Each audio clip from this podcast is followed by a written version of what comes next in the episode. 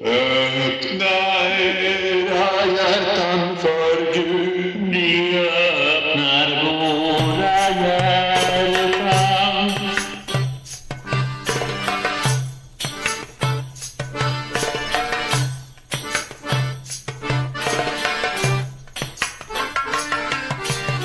Kan du Jag spara? sparar inledningen bara. Ja, precis. Ja. Öppningen där Ja. av ölflaskan. Ja, nu gjorde jag ju inte det, utan jag har ju tappat bort de där filerna. Så ni får helt enkelt bara missa våran fantastiska inledning på att du lyssnar på Dålig liturgi dödar. En podd som vi brukar ha en USP till, men det har vi inte denna veckan. Hur, eh, hur är det med Jesus, Kristoffer? Nu hann jag före dig. Hur, hur jag har det med Jesus eller hur det är med Jesus overall. För det är, tänker jag, två olika frågor. Jag tänker Jesus, eh, han både gläder sig och lider med sin kyrka på jorden. Men hur Ja. är det med mig och Jesus? Eh, jo, men det är nog ganska bra. Jag ska eh, träffa min andliga vägledare häromdagen. Eller häromdagen. Du skrattar. Mm. Jag lever ju liksom i så märkliga tidsaspekter, jag. Jag lever ju liksom lite här och lite där. Redan nu och ännu inte. Så att, eh, så då har jag ju anledning att fundera lite på hur det egentligen är. Jag är lite, eh, jag är i en period just nu då jag är lite fundersam över vad det är Jesus eh, håller på med och vill egentligen. Mm. Hur tar du reda på det? Pratar med eh, folk som dig. Eh, ja, du ser ju, du ser ju illa, illa det är med mig. Åh, må Herren ha, ha, ha förbarmande över dig, Kristoffer. Jag håller, försöker att, att vara noga med att hålla mina, mina rytmer av bön och mässa och sådär. I, Mm. i sådana tider. Mm. Eh, och sen så är det ju bra att kunna då kanske boka in en retreat som jag inte har varit på i år. Av olika anledningar. Men nu har jag faktiskt nu i vår bokat in en retreat till hösten. Hur har du det själv med Jesus? Uh, alltså jag, uh, helt ärligt, så jag vet inte. Jag har inte, jag har inte pratat med honom på länge. Ja, det har varit uh, kaos i mitt liv just nu och jag måste ta mig tid att, att, att sätta mig ner med honom. Han är ju sjukt närvarande här, men jag, jag är inte det så att säga. Hur gör, hur gör du när du behöver sätta dig ner och vara, ta tid med Jesus? Alltså för mig så har liksom eh, Jesus meditation, alltså med, med Jesus bönen och, och tidebönen, det är de två sätt som, som funkar för mig. Och när inte de funkar för mig så slänger jag iväg en tanke och gör ett korstecken i Faderns, Sonens och Helige Andes namn.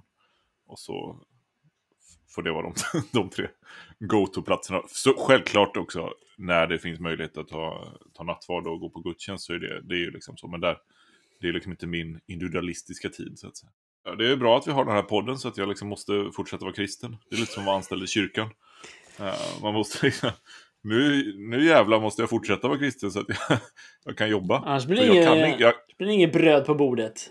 jag kan ju inget annat än detta, Kristoffer. Du kan ju uppenbarligen göra rollspel, men jag vet inte vad det är för ekonomi i det så att säga. Nej, så, vet du vad? Nej, Igår firade du eh, 10 år som präst. Och vad firar jag idag? 11 år som präst. 11 år som präst idag. Grattis alltså! Hur, hur firade du detta? Eh, Jag fick, min mamma är väldigt fin. Varenda, varenda år sedan jag var prästvides så har hon skickat ett brev till mig som står öppnas 14 i sjätte på. Och så är det någon liten eh, bön och någon liten saltarsalm eller eh, någon bild kanske på när jag prästvigdes eller så. Ja, vad fint. Så det öppnar jag alltid och så är jag väldigt tacksam för hennes, eh, hennes stöd genom livet och förböner och, Vad fint. och allt sådär. Firar du, alltså 10 år är ju större än 11 år. För, hur gjorde du? Eh, min, min kära fru eh, bakade en tårta till mig där det stod präst 10 år. Och sen så köpt, spontant köpte jag en ödla. En till? Vi åkte till ett fett, eh, fett zoo och sen så eh, slutade med att jag köpte en eh, leopardgecko till. Ja, en likadan alltså? Ja, precis. jag, såg, jag såg video på en sån med Otto igår. Ja, visst är de coola? Ja, eh, riktigt coola. Så, De verkar vara lite, de verkar ändå tycka det var lite gött med lite kontakt sådär. Absolut. Ja. De, eh, vi gjorde lite så här, du vet, man köper lite grejer. Man är där, man sa vi behövde byta sand, vi bytte sand, vi köpte någon större grotta. Så det slutade med att jag rengjorde hela terrariet, gjorde om hela liksom är sjukt avancerat. Jag är ju väldigt glad eh, dock. för att det är ju, då har ju den ett sällskap nu på ett annat sätt. Det var faktiskt min tanke från början. Jag tänkte Ja. lite att, att jag har läst någonstans att de faktiskt mår bra av att ha lite sällskap. Ja, de är ju som människor på det sättet. Ja, inte alla djur är ju det, men de är ju det. Exakt. De kanske är de mest människolikna djuren vi har. Kan vara så. Det finns ju apor också. De är lite mer människolika. Också, ja. Ja, jag läste en väldigt spännande bok om eh, sexualitet eh, som man inte kan rekommendera ur kristen teologisk synvinkel, eh, men som är extremt utmanande och intressant. Eh, som heter eh, Sex at Dawn. Eh, där de går igenom liksom... eh, eh, ja, du hör ju. Där de alltså går igenom historiskt, antropologiskt. eh, vad, hur hade människor sex liksom när de var samla jägare och sånt där? Och, vad är, och, och deras tes är att de utmanar monogamin väldigt mycket. Liksom. Okej. Ah, och liksom, eh, men men de, de gör det på ett sätt som, som jag tycker är, eh, är, är bra för oss som teologer och präster och, och andra som har en, en som försöker hålla eh, liksom äktenskapet högt och sådär. På ett sätt som gör att vi, ja men det, det utmanar på ett bra sätt. Kul! Och där i så pratar de i alla fall om, eh, men om, om storlek på penis och ju större penis, Mm. eh, nej, nu, nej, ju större pung tror jag det var Ja. desto f- eh, f- fler eh, sexpartners har man. Alltså mer, mindre monogama var man. Just det. Eh, och det är i förhållande till kroppsmassa då. Och människor har ganska stor pung. Så deras, deras liksom, då drar de kopplingen här emellan. Att det finns apor som har, inte är monogama, som har stora pungar. Ja. eh, och andra djur. Ehm, och eh, människor har stora pungar i förhållande till våran kroppsmassa. Om man har en pung vill säga. Annars, ja, ja, skitsamma. Eh, och därför så är inte vi gjorda för att vara monogama. Enligt dem. Ja. Eh, mm. Det finns lite mer seriösare ar- argumentation Så än kan man så. tänka. Men, Men, eh, eh, visst. mm. Stor pung. Eh, Men menar de att... Mhm. Jag, kan, jag kan förstå det utifrån något sån här eh, liksom evolutionärt... eh, Så här. Han har en stor pung. Där finns det mycket spermier. Han kan åter... Nej. Det är inte så de tänker. Att det, liksom, Nej, att det är någon social grej. Som typ med Nej, djuren så är, kan måste- det ju vara så här. Den som dansar bäst eller sådär. Precis. Nej, tvärtom så är det så då att, att vi behöver inte konkurrera. Alltså om man inte är monogam. Ja. ehm, så behöver man konkurrera med sina spermier så att säga. Då behöver man producera väldigt mycket spermier, bra spermier. Okej. Uh, så då är det bra att ha stor pung. Okej. Och, och om då en kvinna har många sexpartners så vill ju jag att just min sperma ska vinna. Ja. Okej. Ja. Okej. Eh, ja, men om, jag har, om, jag har, om man lever monogama förhållanden, då behöver inte jag tävla. Så då kan jag ha en pytteliten pung och bara, bara ha sex några gånger ibland. Sådär. Okej. Eh, okej. och, och behöver inte producera så mycket sperma. Men- Men menar de att, menar de att det är något, alltså hur, hur är ordningsföljden? Är det så här, du har en stor pung och det gör att du kommer att ha, vilja ha många sexpartners? Nej, nej, nej, utan tvärtom. Alltså, no, Utan de det- förutsätter det, är det är en väldigt bra har- fråga faktiskt. De, för, de, De liksom förutsätter att man har från många slags- sexpartners. Och därför Ja, är det bra att de- ha en stor pung. Det, det skulle vara intressant att fråga dem så här, vad kommer först? Finns det liksom en essentiell sådär, sexualitet nedlagd i varelser? Ja, men liksom? det var det lite Eller- ute efter. ja. Att man säger, har man en stor pung, då, då är man svår. Som Mm. att idag då, så, så sk- skulle man födas med en stor pung, så skulle man idag då, om man strävar efter monogamt förhållande, så ska man inte gifta sig med den snubben. För då vet man att han har en stor pung, så han kommer ligga runt en massa. Ja, nej, det är inte så de menar. Nej. Liksom. Då Det är hade mer varit roligare om det var det. Att det var ja, på något det hade vis varit roligare. absolut. Givet. Men på tal om, sto- på tal om stora pungar. Vi, vi Ja. sågs ju inte för jättelänge sedan. Vi skrev, vi skrev en bok. Nej, vi skrev ett förord till en, eh, ett salterium. Kanske kommer att heta det mest spännande, ungefär som den här podden, en podd. Alltså Salteriet. Ja. Eller Salterium. ja. Ja. Eller Salterie. Ja, skicka in eh, vad ni tycker till dagen.se. uh, vad är det för någonting? Vad är ett saltering? Ett salterium, det är alltså saltarens salmer, Bibelns saltarens salmer, 150 stycken till antalet. Men liksom uppdelade så att man kan be dem eh, som tidebön. Ettor och tvåor och indrag och stjärnor och sådär. Så vi har ju skrivit ett förord eller en inledning till det här det. salteriet. Om, lite om tidebön överhuvudtaget, vad är det? Eh, varför är det vettigt, hör på sig att syssla med? Och vilka har gjort det innan och sådär.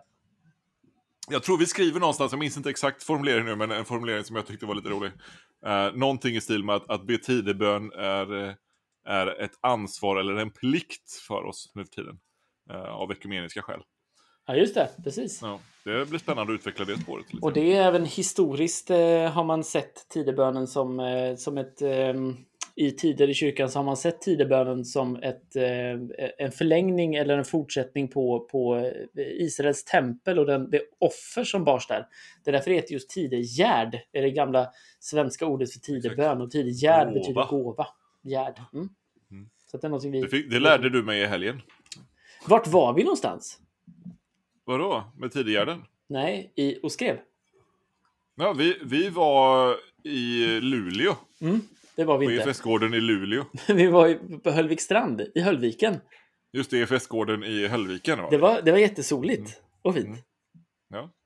Det, det var fantastiskt alltså. Men shit, vilket rikemansgetto. Ja. Alltså de behöver evangelium. Evangelium till Höllvikstrand. ja. Men eh, är det tänkt att, det här- när är det tänkt att det här salteriet ska droppa i bokhandlarna? I början på våren kommer det vara ute. Grymt. Ja, då kommer, då kommer det vara ute. Det, Ja, det, det, Det- jag, jag, tror, jag tror att vi, vi hoppas ju på hösten här, men det, det är tveksamt. jag vill bara namedroppa lite här nu att, att, Ja. att Arcus förlag är alltså intresserad av att ge ut den här. Inte Artus, Nej, utan Arcus. Arcus.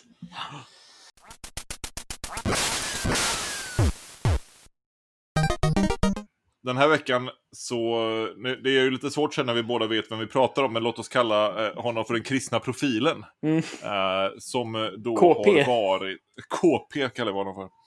Som då har eh, eh, valt eller gå att eh, eh, då föröva sig på en, en kvinna som sålde sex då, helt enkelt, att, att köpa hennes tjänster där. Ehm, och han höll detta hemligt i ett halvår för eh, alla omstå- utomstående och trodde väl att han kanske inte skulle få någon uppmärksamhet om det, men det kom självklart ut. Han åkte Eh, fast ska vi säga. Han åkte fast, ja. Ja, Snuten var ju där och gjorde någon sån här eh, haff, haffa, haffatorsk. Ja och eh, då åkte han fast och så tog han ett strafföreläggande, vilket ju betyder att man helt enkelt erkänner brott och slipper rättegång. Och så trodde han att det liksom kunde vara lite tyst, men det, det kunde det inte. Eh, och han blev såklart avskedad eh, nu då av den kristna organisationen som han jobbar för. Och vad har det med kristna ankdammar att göra? Ja, men då har det debatterats lite såklart och diskuterats lite. Dels är det ju alltid med stor sorg måste vi säga. Vi är lite skämtsamma i vår ton, men, men det, är ju, det är ju alltid fruktansvärt när våra ledare på olika sätt eh, är svin. Ja. Beter sig svinigt. Ja. Eh, och, och det finns ju liksom då, jag, jag skönjer två läger och jag, jag känner att jag själv kan representera båda lite i mig själv. Att ena lägret är, är eh, team bitter, liksom. Bara, ja men vad trodde du, alla är syndare, kom igen Mm. liksom. Vi kan, så här är det ju, vi, det är kast liksom. Ehm, och så finns det lite olika varianter då på om det är förlåtande att säga så eller om det bara är, ja men vad ska man förvänta sig, det, det är så här det blir med ledare i, kir- i kyrkan. Liksom. Mm. Uh, och sen så finns det team liksom så här uh, problematisera. Uh, som försöker Mm. på olika sätt så här, nej men ja, ja det, vi kanske kan lösa det så här eller kyrkan borde ta tag i det så här och, och lite så. Och jag vill inte kommentera de där rösterna så mycket. Men så stötte jag på en röst inne på ett ateistiskt forum som jag är med i. Mhm. Uh, som bara, alltså jag, nu, nu parafraserar jag här då för den här personen så att ni inte ska kunna googla fram det här. Att kristna alltid ska skylla ifrån sig på djävulen, Mm. uh, sa den här personen. Uh, för, och så tog hon upp en, en krönika som hon tolkade på detta sättet då. Uh, att, att liksom den här personen, men djävulen går omkring och försöker förföra våra stackars pastorer så att de går till prostituerade. Uh, och så liksom tyckte hon vad- att hela tiden skjuta över ansvaret på den onde sådär, som kyrkan istället för bara Ja men han var ju, han är ju ett svin liksom. Mm. Han betedde sig dåligt, han gjorde dåliga val, han hade problem, han, Mm. ja liksom sådär. Uh, så det är den ena grejen. Och den andra grejen är ju självklart också att återigen så pratar man ju inte så mycket om, om offret för, för det här, utan Mm. mer om, om eh, den här personen då. Men, men jag tänkte ändå att vi skulle fortsätta prata om, om eh, fenomenet snarare. Mm. Just den här profilen är ingen jag personligen har haft mycket att göra med överhuvudtaget. Kan, mer än att jag bara har stött på namnet liksom. Men, men däremot eh, så har vi ju till exempel Jean Vanier som Mm. eh, den stora eh, teologen och själavårdaren och, och grundargestalten till L'arche-kommuniteterna. Mm. Eh, som ju dog här vid 90 års ålder och efter det så trädde det fram jag vet inte om den påbörjades innan, men på något sätt så kom det i alla fall fram en, en intern utredning då från L'arche-kommuniteterna där man kom fram till att han hade eh, sexuellt förgripit sig på eh, olika kvinnor då. Och exakt vad det rör sig om, det verkar inte varit liksom överfall på det sättet, man verkar ha missbrukat sin ställning och liksom manipulerat dem när han har varit deras själavårdare Mm, till att liksom utföra sexuella handlingar då. Eh, så på det sättet har han förgripit sig. Eh, och för, för mig slår ju den hårt. När det är liksom, han sysslar med kommunitetsliv, han, Mm. han eh, är en röst för de, de svagaste på ett sätt. Liksom, Mm. och har verkligen personifierat, tycker jag, liksom, mycket av vad evangelium handlar om genom åren. Mm. Liksom. Och så, så kommer detta fram, och det är liksom inga det är inga små grejer heller, Mm. utan det är, det är re- ren manipulation skulle jag säga. Liksom. Ehm, eh, och det... det ja, vad, vad, vad gör man när man stöter på det här? Liksom? Ja, Jag, jag, jag tänkte bara fylla i där liksom att eh, både Jean Vanier, vi har ju också en, en, en teolog vi har läst mycket, John Howard Jorder, som, som var väldigt lik. Absolut. eh, Alltså Vanier i, i det att det är, det är inte bara, inte att förringa det, men det är någonstans inte ett felsteg en gång. Liksom. Utan, eh, utan det, här, det här är något som är liksom satt i system och det är systematiskt och sådär. Det finns ju andra liksom stora profiler också som jag har fått ut mycket av och som har gett mig mycket. Henry Nowen exempelvis som inleder en, en eh, affär efter att han har gått in i kloster och, och bryter sina klosterlöften på så sätt med, med en kvinna och sådär. Men det, det, det, liksom, det, är på ett annat sätt. eh, Gjorde han och Thomas Merton det alltså? För annars Nej, förlåt. Merton, menar Ja. jag. Merton, precis. Förlåt. Merton. Men det, tänker jag, det är ju inte ett övergrepp på samma sätt. Nej, nej, Alltså, det är inte, nej, det är inte ett övergrepp. men det, är den här grejen av att man någonstans, och det är där jag menar skillnaden blir också, att man, man, man trampar fel liksom, på Mm. det sexuella området. Men, men det, är så, det är så vitt skilda grejer i att det, är ett övergrepp och det är... Eh, jag, jag, jag, jag tänker någonstans att, att Alltså för mig är det inte alls konstigt att säga vi har synd i oss, djävulen, eh, den onde smyger omkring som ett, går omkring som ett rytande lejon och söker efter någon att sluka. Liksom. Samtidigt som inte det borttar eh, något ansvar från mig. Liksom. Eller från de Ja, personerna bra. som Vi- trillar. Jag, jag, jag tycker att, jag, sen kan jag verkligen förstå att en människa som som på det här artistiska forumet, att, att det låter så. Och det, och det sker säkert också. Jag har också hört det på andra liksom, ställen när, ja, också inom eh, katolska vänner som har sagt det liksom, lite i förbifarten i något forum om, om präster som förgriper sig på barn och så säger de ja, det här, och det här är beviset för att vi är den sanna kyrkan eller vi, vi är på rätt spår är att djävulen testar oss. Och det Mm. blir också så här, så, så jag förstår den grejen, men, men för mig blir det någonstans att, att, att säga att det inte skulle vara så eh, blir också väldigt märkligt. Liksom. Det är klart att det Men är jag, tror, så. jag tror man missuppfattar, alltså, och det här, det här ligger både i kyrkans ansvar och eh, hos ateister, men kyrkan ger ju ateisterna den dåliga teologin de tror att vi har, Absolut. så att säga. Absolut. Eh, och, och där tänker jag att det, det har att göra med att vi inte fattar riktigt djävulen och demoner och ondska och liksom hur, hur samverkande de krafterna är med oss. Och att Visst. det inte liksom är... Alltså, det är inte bara utanför, utan Nej. det är också en del av vilka vi är. Liksom. Och, och därmed är det också en del av vårt ansvar, även när vi säger att det kommer från den onde, så att ja, säga. precis. Uh, men vi, vi, ska, vi ska göra ett test här. Ja, Uh, på dig Kristoffer. Uh, då. och, ja, eh, nej, vi ska göra ett test här. Och vi ska göra etik eh, Mm. på ett sätt som våra etikprofessorer och lärare har varnat oss för att göra det på. jag ska ställa oss Ah. i, i fyra, är det sån här fyra rums, eh, fyra de, alltså, de, de sa ju alltså, Arne Rasmusson, min, min, min lärare, han sa alltså, gör inte etik utifrån eh, extrema hittepå-situationer. Det blir liksom inte bra, det är inte så man gör etik. Eh, så alla ni som pluggar etik nu eller som är nybörjartänkare på etikens område, så här, gör inte som oss, vi är professionella. Så vi kan göra så här, gör inte det här hemma. det Det är inte lång bra övning. etik. Vi har gjort etik jättelänge. Eh, Kristoffer, du känner plötsligt ett sug i din kropp att gå ut och slå ner någon jävel på stan. Eh, och du tycker inte att du har något etiskt ansvar att inte göra det, så att säga. Det finns inget, ingen värderingsmässig grej i dig att du, du får inte gå ut och slå ner folk på stan. Liksom, utan det är i, i linje med dina värderingar. Eh, så du går, du går ner, du kunde ha stannat hemma eh, och kollat på Netflix eller någonting, där möjligheten fanns för dig. Men du valde att slå ner första bästa snubben med dreads i nacken. Liksom. Ja. Eh, är du ansvarig för den här handlingen? Eh, ja. Ja, okej. Tänk då att någon eh, superskurk från någon sån här eh, tv-serie-universum du gillar, Marvel, liksom, Mm. eh, har opererat in ett chip i din hjärna Ja. eh, som, som får dig att agera på det här sättet. Alltså tvingar dig att gå ner och sluta ner en första bästa dreads na- i nacken person på stan. Ja. Är du ansvarig för dina handlingar då? Eh, nej. Nej.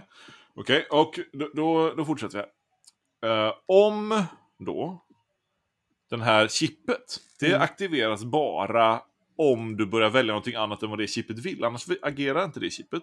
Mhm. Så att, det, det, så att säga, så länge du bara gör det som chippet vill så kommer det aldrig slås på. Det kommer aldrig påverka dig. Nej. Men om du skulle börja göra någonting annat än vad, det, vad, liksom, vad chippet vill att du ska göra, då, då slås det på. Liksom. Mhm. Eh, och då är det så här, du vill ju faktiskt gå ner och slå, slå ner den här personen. Mm. Eh, och eh, du väljer att göra det, så chippet slås aldrig på. Nej. Så du, du valde ju helt att göra det, men du hade å andra sidan inget val, för att du hade inte kunnat agera annorlunda. Nej. Är du fortfarande ansvarig för dina handlingar? Ja. Vad är skillnaden mellan den och att du är helt programmerad att, att inte... eh, att, att du inte kan välja alls? Liksom? Alltså skill skillnaden skulle ju vara, men, men det handlar ju om, eh, alltså för, förtydligande då. Ja. När jag har chippet i, i, Ja. i hjärnan eh, och går ner och slår någon på stan. Ja. För att chippet sa åt mig att göra det. ja, det är det ena chippet. Det är chip Ja, A. precis. Det är chip A. Ja. Ja, ja, precis. Ja, och sen finns det så chip det chip B. Ja, just det. Precis. Ja, precis. precis. och du tyckte därför att i chip A så är där- du inte därför- ansvarig? Därför, därför att i Ja. chip A så har jag på något vis tagit bort den möjligheten att välja. Som jag Ja, du fortfarande, chip- och chip, där är- chip B ger mig. Nej, det gör du inte eftersom du inte... Du kommer ändå gå ner och slå ut någon på stan. Ja, men bara att det- där, där väl, i det scenariot väljer jag faktiskt att gå ner på stan och slå någon. I, i, med chip A så väljer jag ju inte att göra det själv, utan det, det tvingar mig att göra det. Det här diskussionen jag tycker är intressant då, när man pratar Ja. om, om den här profilen. Alltså vad... För det, du är inne på någonting, så länge det kommer inifrån mig, eller vilket uttryck man ska ha, alltså där jag väljer det, då har jag skuld.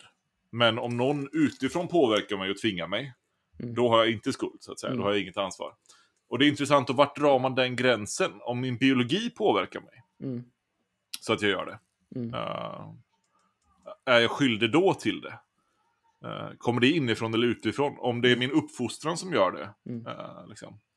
Är du med på vad jag är ute efter här? Liksom? Jo, jag tänker, det är jo, en ganska jag- svår, svår Absolut. linje att dra. Mm. Ja, ja, ja och nej skulle jag säga. Alltså så svårt på ett sätt. Nu, nu blir det, nu är det här en gång liksom om man, om man istället skulle ta li- alltså chipgrejen blir, blir ju svår på det sättet att eh, det är fantasi liksom på Mm, det sättet så på ett sätt som inte på ett sätt som inte uppfostran är liksom. Din uppfostran gör att du kommer gå ner och slå ner någon på stan. Ja, Är du ansvarig då? Ja, det är jag fortfarande skulle jag säga. Varför? Därför att jag fortfarande på något vis, alltså det, det blir en gång att säga en uppfostran. Det är en annan sak att säga så här. ehm, jag märker hur jag har kollat på, på mycket så här true crime-serier nu. Och så Mm. sekt, sektserier. Liksom. Exakt. Mm. Och, och där blir ju en bedömnings, där blir ju alltid en bedömningsfråga. Liksom. Är, jag, är, jag, är jag medveten om att detta är gott, rätt eller är jag medveten om att jag ens har ett val? Liksom. Ja, ja. Eh, på ett sätt, ja, du, du, du, du kommer... Eh, nu, är inte, nu är inte jag jurist, va? Nej. Men jag Nej, tror men är ju- fortfarande någonstans att, att, att här, det kan ju ändå ge oss vägledning. Jag tror, jag tror att en domstol skulle ha väldigt svårt att säga eh, ja, men du, får, du kommer att få fängelse för den här misshandeln när du har chip B i Mm. hjärnan. Mm. Liksom. Mm. Men däremot skulle de säga, ja men din uppfostran, du måste ändå... Nu, nu är jag 38 år gammal, jag måste ha mött någonting annat i mitt liv. Mm. Som, som på något vis har gett mig en input av att det här är inte hela sättet. Det det är inte, det är inte tvingande på samma sätt. Liksom. Du är inte programmerad på samma sätt. Nej, Nej. precis. Nej. Du är inte tvingad, du är inte programmerad på samma sätt. Men, men För det, här är ju det- samma sak med, med, med hur hur mycket ska man säga då?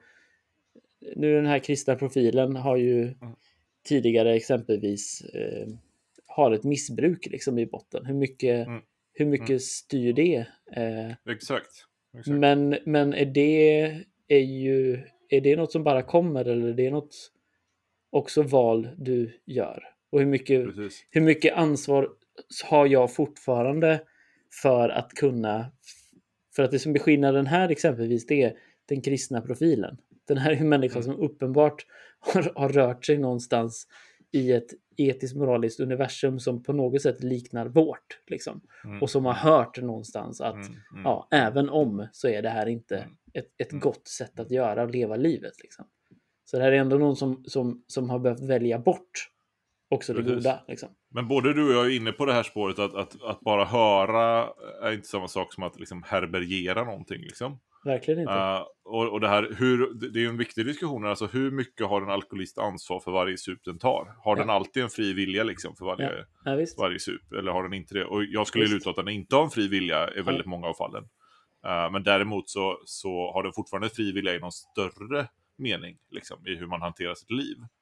Uh, men det svåra här blir ju, är ju att när man gör etik utifrån en, en viss situation. Mm. Kunde jag gå till, den, jag valde att gå till den prostituerade. Ja. Skulle jag avstått? Ja. Här, och då blir det så här, har jag fri vilja i den situationen? Nej, det kanske du inte alltid har. Uh, om du missbrukar till exempel. Då. Eller om du är psykiskt störd eller andra sådana här grejer. Mm. Uh, och det här är ju ett gammalt klassiskt filosofiskt problem. Det är liksom med de här deterministerna som tänker att allting inte är förutbestämt, men allting som, som sker har Mm. liksom en orsak av någonting som har skett tidigare. Alltså orsak-verkan-synen. Mm. Och den, den skiljer man överlag inte på liksom, vad som sker inne i oss biologiskt och Mm. känslomässigt och vad som sker av att en boll kommer flygande. Liksom. Mm. Och sen finns det då liksom, någon slags eh, liberalistisk syn på fri vilja som kyrkan i mångt och mycket har tagit över i, i modern debatt. Liksom. Eh, där, nej, men vi har ett val, vi kan välja. Mm. Vi är alltid fria att göra, göra fria val. Liksom. Mm. Och den, den fria viljan, i, den bemärkelsen, den, den, tror jag, den är nog lika svår att tro på som att, att jorden är platt nu för tiden. Med vetenskapens liksom, Mm. koll på hur, hur fri vilja funkar, eller hur när beslut tas och sådär. Men, Mm. men det man kan, liksom, om man laddar ner det lite här, så kan man tänka så här att, att om du har olika saker som påverkar dig, Mm. Eh, och då kan vissa av de här sakerna göra det enklare eller svårare för att agera på ett visst sätt. Eh, säg till exempel att du har en viss tro som säger att ja, men, det här är okej för mig att gå ner och slå ner den här personen. Mm. Eh, och det kanske till och med är dygdigt av mig att gå ner och slå ner personer med dreads. Mm. Liksom. Eh, och du har ett visst begär efter våld. Vi kan Mm. kalla det begär Z. Liksom. Eh, och du har ett visst humör Mm. som gör att du är arg. All, alla de tre grejerna ihop, när de tre ingredienserna finns, det, det blir lika med jag går till en prostituerad eller jag Mm. går ner och slår ner dem på stan. Liksom. Låt oss säga att du för in en annan tro där. Eller vi tar bort tro, vi, samma tro.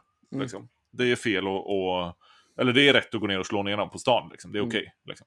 Eh, men du har ett annat begär. Du längtar inte efter att, att göra det. Mm. Helt plötsligt så går du inte till en prostituerad eller går du inte ner och slår ner någon på stan. För att du har ett annat begär. Mm. Så du byter en av de här ingredienserna så att säga.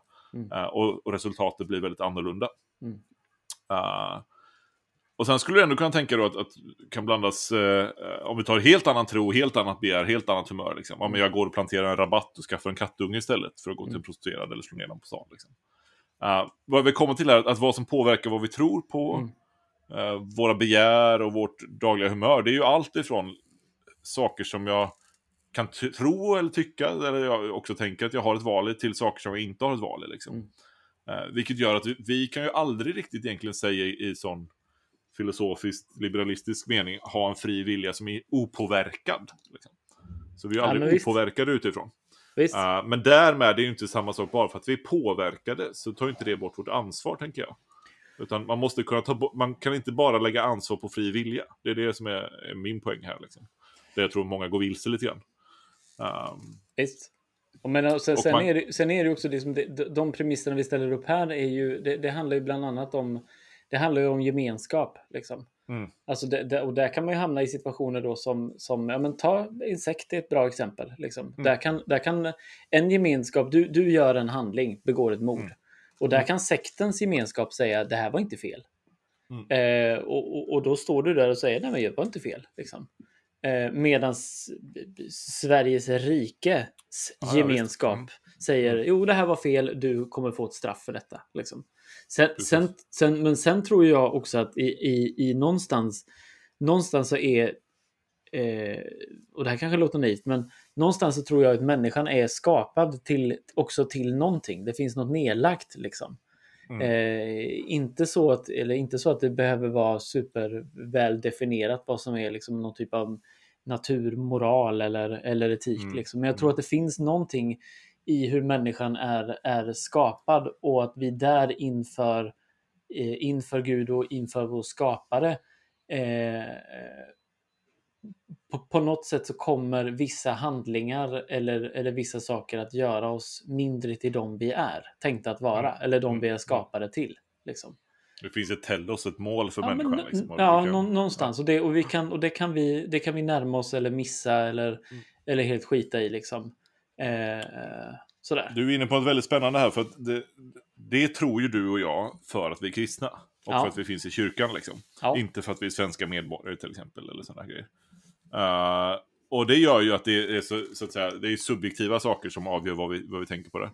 Eh, och där tror jag det är dit vi måste landa någonstans i de här Mm. eh, diskussionerna. Så det, det, hade den här kristna profilen varit i en sekt där, där det är okej att göra de här sakerna, i ett samhälle där det inte ser konstigt ut, eller alla här.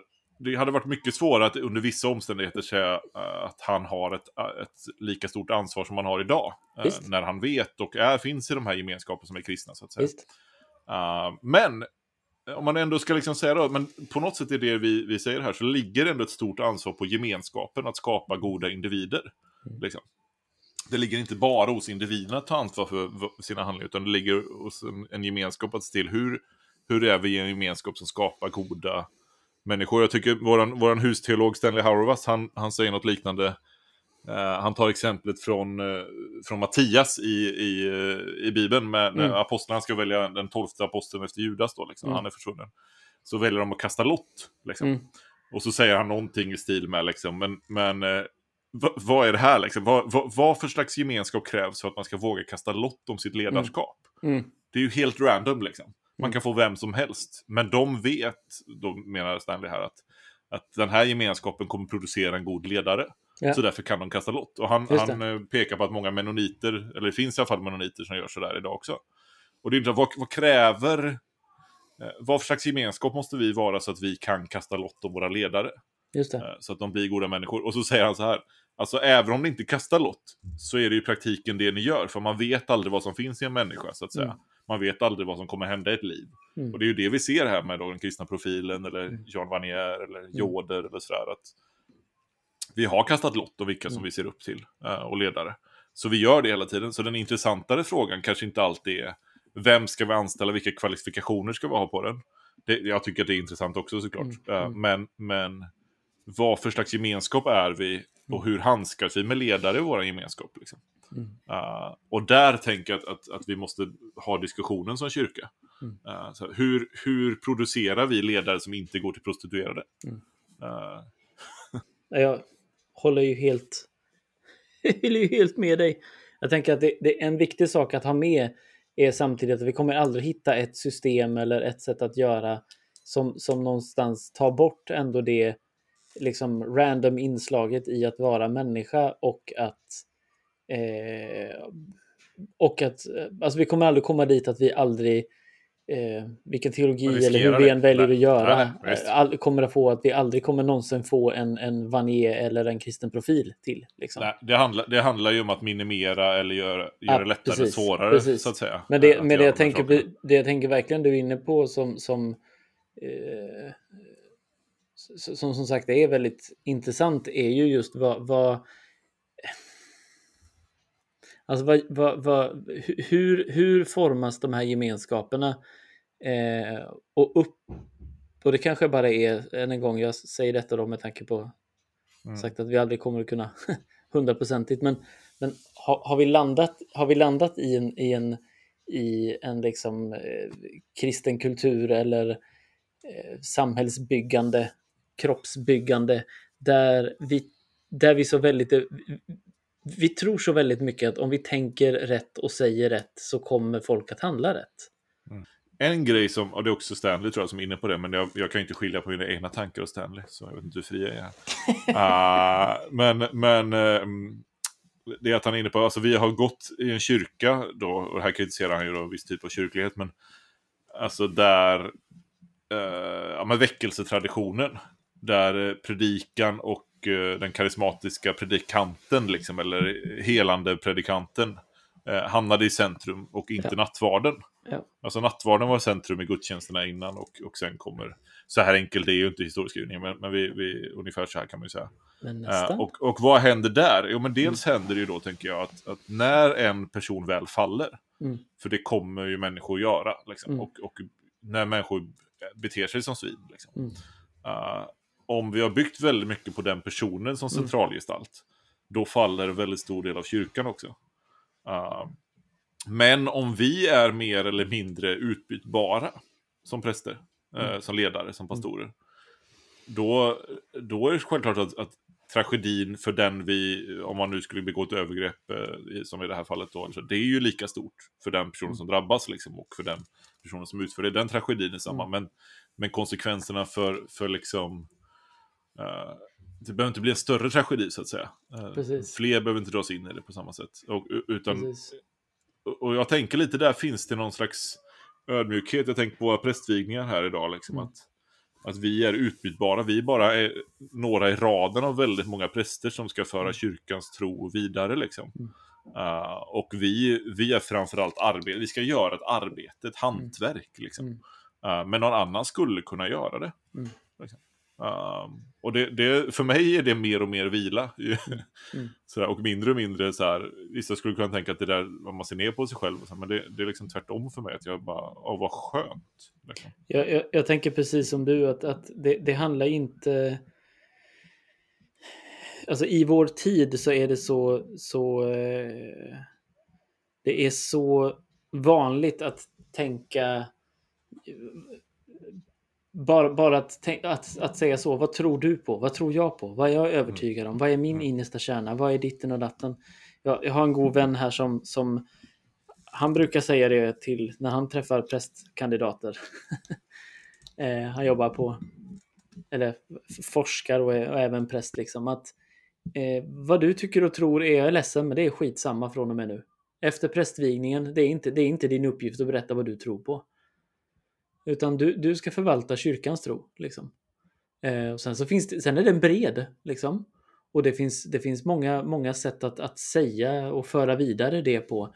Men, men när man kommer dit, och det här, är, det här finns i alla sammanhang, det, är inte, det går igenom liberal, konservativ, höger, låg, kyrklig, Mm. allt, allt det där. Hur många gånger har man suttit och hört, och det säkert gjort det själv, eller jag vet att jag har gjort det själv, eh, där man liksom kommer till, jag tror, jag tänker, jag tycker. Ja. Eh, ja, det är möjligt, men det är här inte platsen för det. Nej, nej, det håller jag med om. Men, men jag tycker samtidigt så måste man... Eh, tycka, alltså här, här kan man ju tycka olika. Men, men, eh, nej, men jag, jag tänker att det måste samtidigt finnas utrymme för att, att min resa eh, med Jesus får informera och, och brytas mot kyrkans resa, så att säga. För att människor också behöver se Eh, liksom, och det är så man hjälper människor mot Jesus också. Att, och det är också det som vittnesbörden, tänker jag, i kyrkan har handlat om. Att min resa, det är inte, det är inte bara en information jag ska föra vidare, utan det är någonting, ett liv jag har erfarit. Liksom, Mm. Och där min erfarenhet och kamp också måste få plats. Liksom. Så det finns Visst. ju ett, ett annat dike liksom, där man bara mer eller mindre gör ett bibelstudium, så att säga. Ja, men visst. Ja. Och, och, och, och här tänker jag också som du, att här, men jag tänker att här finns det liksom det finns en spänning i detta. Men jag, men jag tänker också att det här kan säga någonting ibland om vad vi tänker är... För nu, är, nu utan att säga det så tänkte jag spontant liksom på gudstjänsten och predikan. predikan. Och, där, och där tycker jag att vi, vi behöver vara mer stringenta liksom. Vi måste göra så här nu. Vi måste göra så här. Öppna era hjärtan för Gud,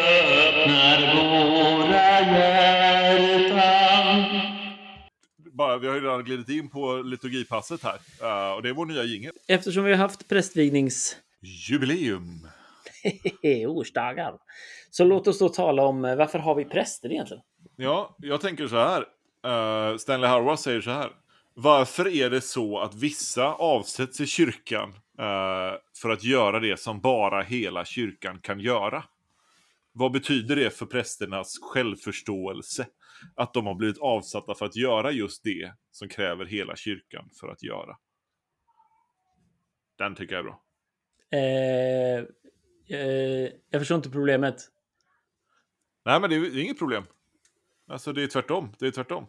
Alltså poängen är ju att, att det, det är ju så i kyrkan att vi avsätter människor, Ja. eh, präster, Ja. för att göra någonting som egentligen kräver hela kyrkan. Ja. Eh, ja, det är egentligen bara hela kyrkan som kan göra det.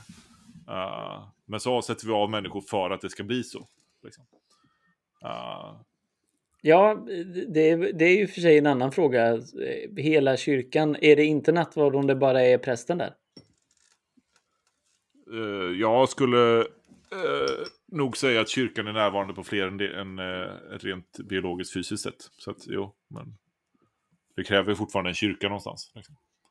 Är Absolut. prästen förfogar inte över, över sakramenten utan kyrkan gör det och prästen utför ett uppdrag på kyrkans vägnar så att säga. Absolut. Ja. Det är bra. Är bara så man inte eh, blir alltför sekulära va? Fast däremot så tror jag att, att vissa av våra biskopar skulle säga nej men det är nog inte nattvard. Eh, I alla fall om man utgår från senaste biskopsbrevet. Uh, de skulle nog kunna säga att, att nej men det är inte, i alla fall skulle de säga att det inte är ett korrekt nattvardsfirande. Just det. de kunna säga. Även om de kanske inte skulle diskvalificera det. Just det. och jag skulle väl också kunna säga att det inte är ett korrekt nattvardsfirande. Eh, eller inte skulle- ett för, inte ett föredömligt Nej, jag Jag kanske inte skulle promota det nej som det bästa sättet att Nej. fira den måltiden. Men, eh, men varför har vi präster då? Ja, någon måste göra skitgöra, tänker jag. ja, precis så. Nej, men jag tänker... Nej, men det är ju fantastiskt. Men, men ehm, jag tänker nog rätt mycket så. Det behövs vissa funktioner, liksom. Och vissa funktioner får med sig mer eller mindre ansvar, som jag varit inne på här. Mm. Eh, Att man kan avkräva mer ansvar av en ledare än av någon annan för att den har en annan position. Mm. Eh, Och konsekvenserna blir större av hur den handlar, till exempel. Mm. Eh, och, och därmed så är det ju viktigt att de här personerna är kvalificerade och att de är vettiga, liksom. Mm. Eh, och det är kyrkans uppdrag att se ut de människor när man får en sån position som att leda nattvarden till exempel, eller predika.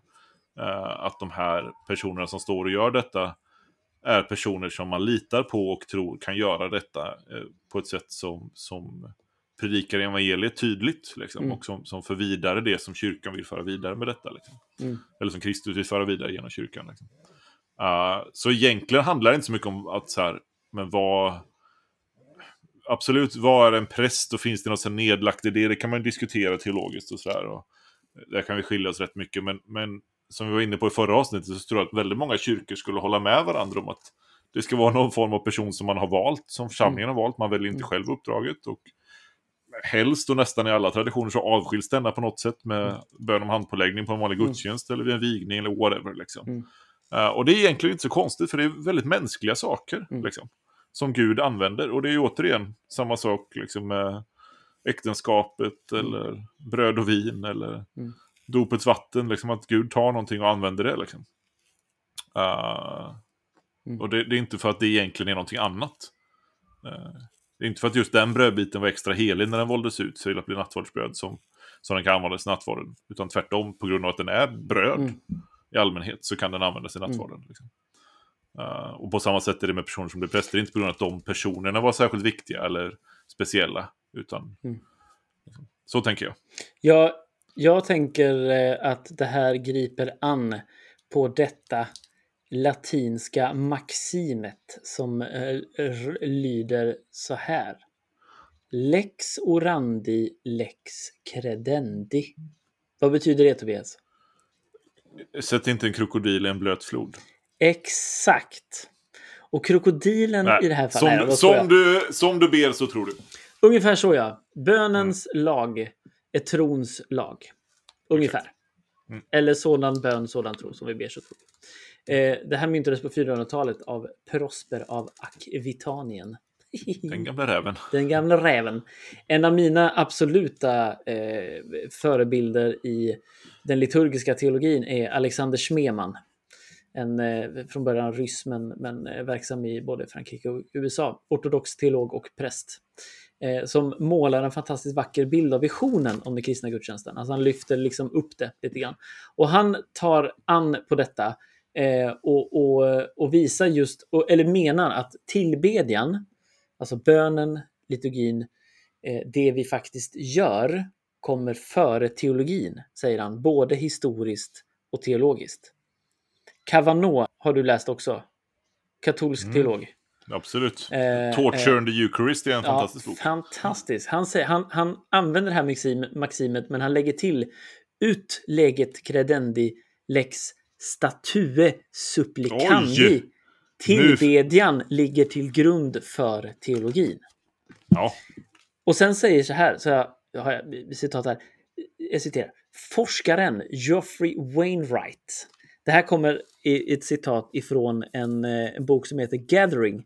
A Theology of and Spirituality of Worship in Free Church Tradition. Av en snubbe som heter Christopher Ellis. ja. Eh, Fotnoterna behöver vi inte ta med. Geoffrey Wainwright konstaterar att han är metodist. Eh, konstaterar att bönen och tillbedjan har spelat en mer normativ roll i de romersk-katolska ortodoxa traditionerna än inom den protestantiska. Där har lex credendi, teologin eller läran, utövat en nästan absolut kontroll över det liturgiska livet. Han hävdar att protestantismen till stor del har hävdat att teologin ska kontrollera tillbedjan och bönen och vad som uttrycks i den. En konsekvens av detta blir att tro handlar om vad jag, eh, om vad jag tror på mer än hur jag lever mitt liv. På grund av detta har undervisningen ofta fokuserat på att hjälpa oss absorbera information snarare än att formera våra hjärtan att längta efter det vi tror på med våra liv. Vår tro har kanske mer att göra med vår kropp och mindre med våra hjärtans försök att förstå universum. Historiskt kan vi också se att det varit praktiken och inte teologin som har kommit först. Kyrkan har börjat med en praktik för att sedan reflektera och tolka vad den praktiken innehåller teologiskt. Där tänker jag att det knyter an till detta med prästvigningen på just det här sättet. Att någonstans, någonstans så tänker jag att det här är en Guds gåva till kyrkan. Varför det är en Guds gåva, eh, eller är det vi som har valt det eh, av rent praktiska skäl, eller om det finns någon djupare mening med detta, det är inte upp till oss att förstå, det är upp till oss att välja någonstans. Mm. Eh, man kan se att det, det finns väldigt tydligt praktiska eh, behov av att någon leder församlingen i tillbedjan. Men att det i samtidigt i kyrkans reflektion över vad som så att säga händer. Vi, vi, vi börjar att viga Mm, diakoner, mm, präster. mm, s- Så, så sker en teologisk fördjupning. Liksom. Att vi börjar med att fråga vad är det rätta teologiskt? Liksom. Mm, Eh, och då, då säger de här herrarna att vi hamnar fel. Liksom. Utan vi, må, vi måste någonstans börja i, men vad har kyrkan gjort?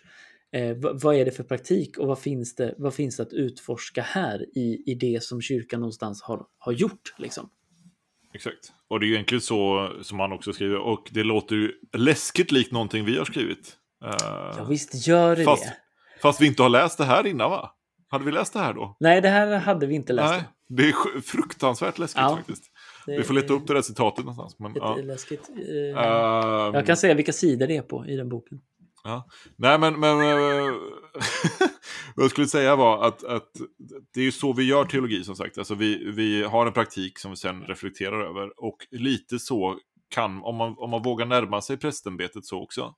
Eh, vi har inget val heller som kyrka att, att göra det, för att det blev oss givet så i vår generation att det fanns präster. Liksom. Okej, då- då kan vi reflektera över det och då kan man ju säkert, man kan utveckla det, man kan ändra sin teologi. Och det är väl lite det som, om man nu får vara positiv för reformationen då, eller reformations eh, till teologi är ju just det att försöka säga, okej, men vi kanske behöver reflektera mer om de här grejerna och till viss del också revidera då liksom. Mm. En, en eh, eh, präst som heter, tappar jag hans namn. Han sa så här på en ekumenisk eh, samling, Mm. typ, av något slag. Så, så sa han så här just att, att eh, det, det pratades om, om, om kyrkans enhet och, och hur, vi, hur vi når enhet och, och, och, och förslaget som låg någonstans låg på bordet var just att men vi har ju den här skriften som, som, kan, som vi kan samlas kring. Den här är ju Mm. från början tänkt att vara ekumenisk. Mm. Och då säger han så här, ja, eh, för det första kanske inte det här är den bästa skrift att samlas kring. Och för det andra så sa han, sen är det ju så att flera andra kyrkliga traditioner är inte speciellt intresserade av att samlas kring en skrift. Men däremot så är de större, mer intresserade av att samlas kring en liturgi, en Mm. praktik. Mm. Att, vi- att vi delar en rit, alltså en, Mm. en, en, ett sätt att fira gudstjänst på. Böner, det är av större vikt än att vi kan säga titta vilken fin skrift ni har, kan ni också Mm. skriva under på den? Medan att vi i vår just tradition, i vår protestantiska tradition, ofta, vi söker ofta enhet på det sättet. Tycker vi likadant? Kan vi skriva under på det? här? Vad är minsta gemensamma nämnaren? Ja, men och det är väl det, eh, vad heter han, Mattan från Egypten, Matta al-Maskin, eh, Matta skriver i sitt lilla verk också att, att eh, vägen till enhet kanske går via att vi faktiskt börjar praktisera enheten eh, på olika sätt i våra riter. Och det för oss tillbaka till början på den här podden och tidebönen. Mm. Vi är inte där ännu där, där nattvarden kan vara det möjligt att göra så överallt på. Det finns vissa undantag i världen som är fantastiska tecken och det, det ska de få vara men de måste förbli en särart tills vi, Mm. vi kommit vidare liksom. Uh, men tidbönen kan vi redan nu samlas kring för det är Bibelns böner. Liksom. Mm. Uh, så låt oss göra det. Veckans oldie but goldie. Mm. Shoot. En dag sa några tjuvar till en abba. Vi har kommit för att ta allt som finns i din cell. Han svarade. Ta allt ni vill mina barn. De tog med sig allt de kunde lägga beslag på i cellen, utom en liten påse som låg gömd. Abba följde efter dem och ropade. Mina barn, ni glömde påsen. Ta den också. Häpna inför det gamles hållning gav tjuvarna tillbaka allt de hade tagit och gjorde bot. Denna Abba är verkligen en gudsman, sa de. Vad är det därifrån? Apothegmata patrum. Ja, anonyma samlingen. Jag hade det på känn. Det var... Det är också någonting som är med i många parafraseringar i, i olika helgons liv genom historien och också i den här Les Misérables. Just det. Les Misérables. Les Misérables. Hur mycket franska läste du på gymnasiet? Du, jag läste ingen franska på gymnasiet. Jag läste i fyra år i grundskolan. Eh, och sen läste jag teckenspråk på gymnasiet. What? Mm. Varför har du aldrig sagt det här? Du har ju bara visat ett, ett enda tecken. Det är det här långfingret som du sträcker upp. Jag har aldrig sett Ja. dig teckna något annat. Nej, men det Var du så det är ett universaltecken. Var du så frånvarande på dina teckenspråkslektioner? Vi reser Ser tecken, tecken, rättvisa tecken. Ja. Eh, var välsignad. Detsamma.